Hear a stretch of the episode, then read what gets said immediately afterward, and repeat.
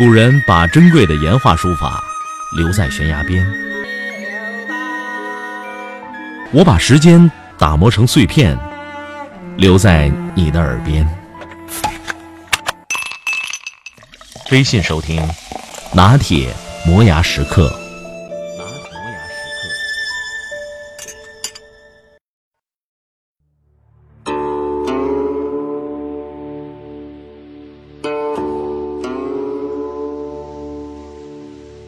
故人庄，孟浩然。故人具鸡黍，邀我至田家。绿树村边合，青山郭外斜。开轩面场圃，把酒话桑麻。待到重阳日，还来就菊花。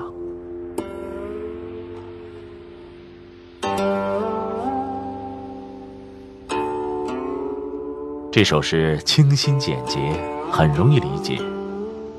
老友备好了黄米饭和烧鸡，邀我做客到他朴实的田家。村子外面是一圈绿树环抱，村子城墙外面青山连绵不绝。打开窗子，面对着谷场和菜园，我们举杯欢饮，谈论着今年庄稼的长势。时光过得飞快，天色渐渐暗淡。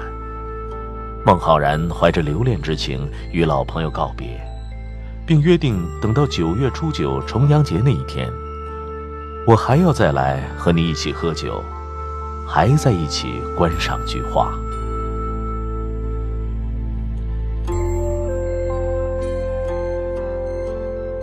与长安归还扬州。九月九日行微山亭复韵。江总。新竹南云市，行随北雁来。故乡篱下菊，今日几花开。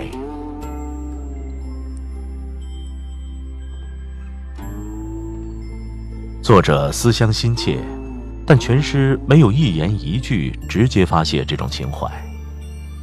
前两句言所见之景，流云难逝，大雁难归；后两句言所想之境，故乡离菊，花事何如？但实景虚像绝非随意拈来，而是精心择用。这样，故土之眷尽在这眼前和远处的景物之中。亡国之恨。则全蕴于景点构成的图画里。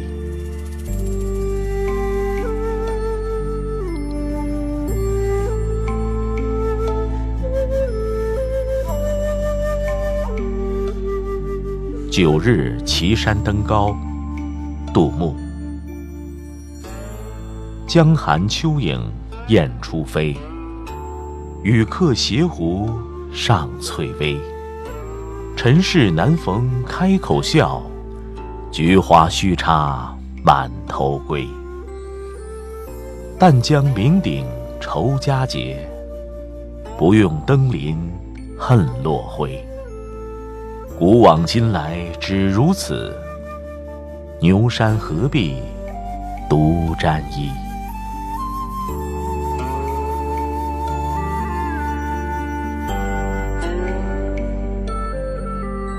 这首诗是公元八百四十五年杜牧任池州刺史时的作品。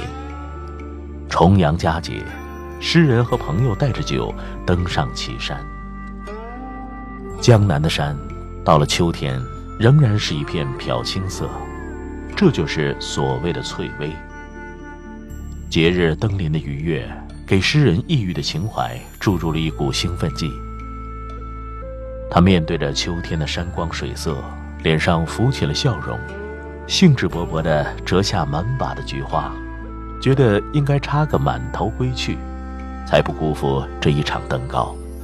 尘世间像这样开口一笑，实在难得。在这种心境的支配下，他像是劝客，又像是劝自己。只管用酩酊大醉来酬答这良辰佳节，无需在节日登临时为夕阳西下、为人生迟暮而感慨怨恨。这次他和同游的人，正是诗人张祜。诗中的抑郁，实际上包含了两个人怀才不遇、同病相怜之感。这才是诗人无论怎样力求旷达，而精神始终不佳的深刻原因。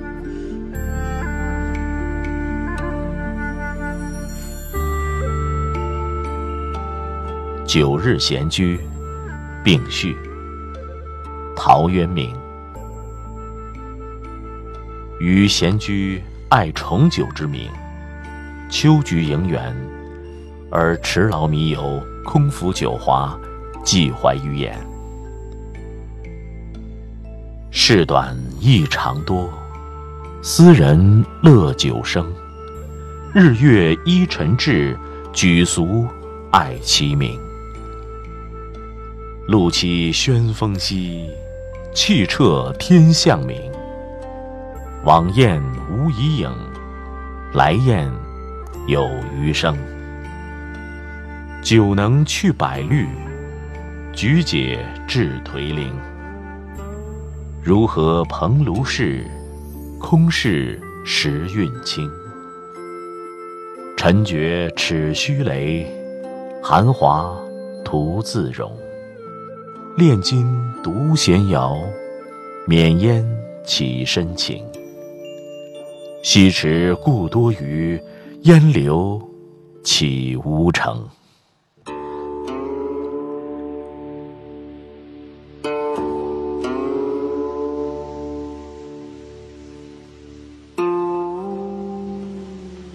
陶渊明闲居家中，重阳节菊花正开。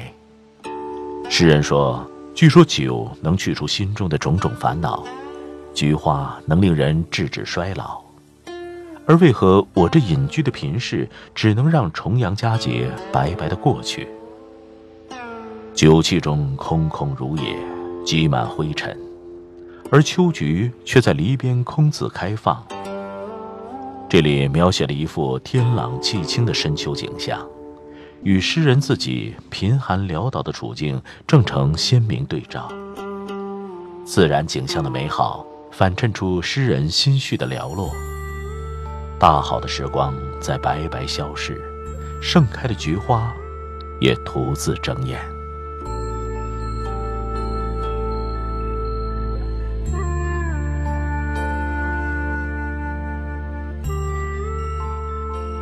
重阳诗作为重阳节特有的文化载体，将重阳文化历代传承。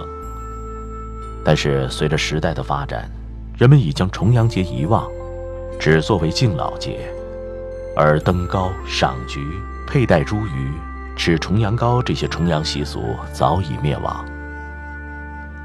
记得海上先生在中国人的岁时文化中的一句话，他说。我们对传统节日的记忆已经衰弱，实在难以强调中国人自己节日的意义。只是问问内心世界，我们真的一点不愿意返璞归真，从传统节日吸取有益于自然生命的成分，借自然时序的更替瞬间，去感悟天地之间的野趣吗？拿铁今天奉上的重阳古诗，用简单的方式为你解读。希望一个列入文化遗产的节日，能带给我们更多的回味。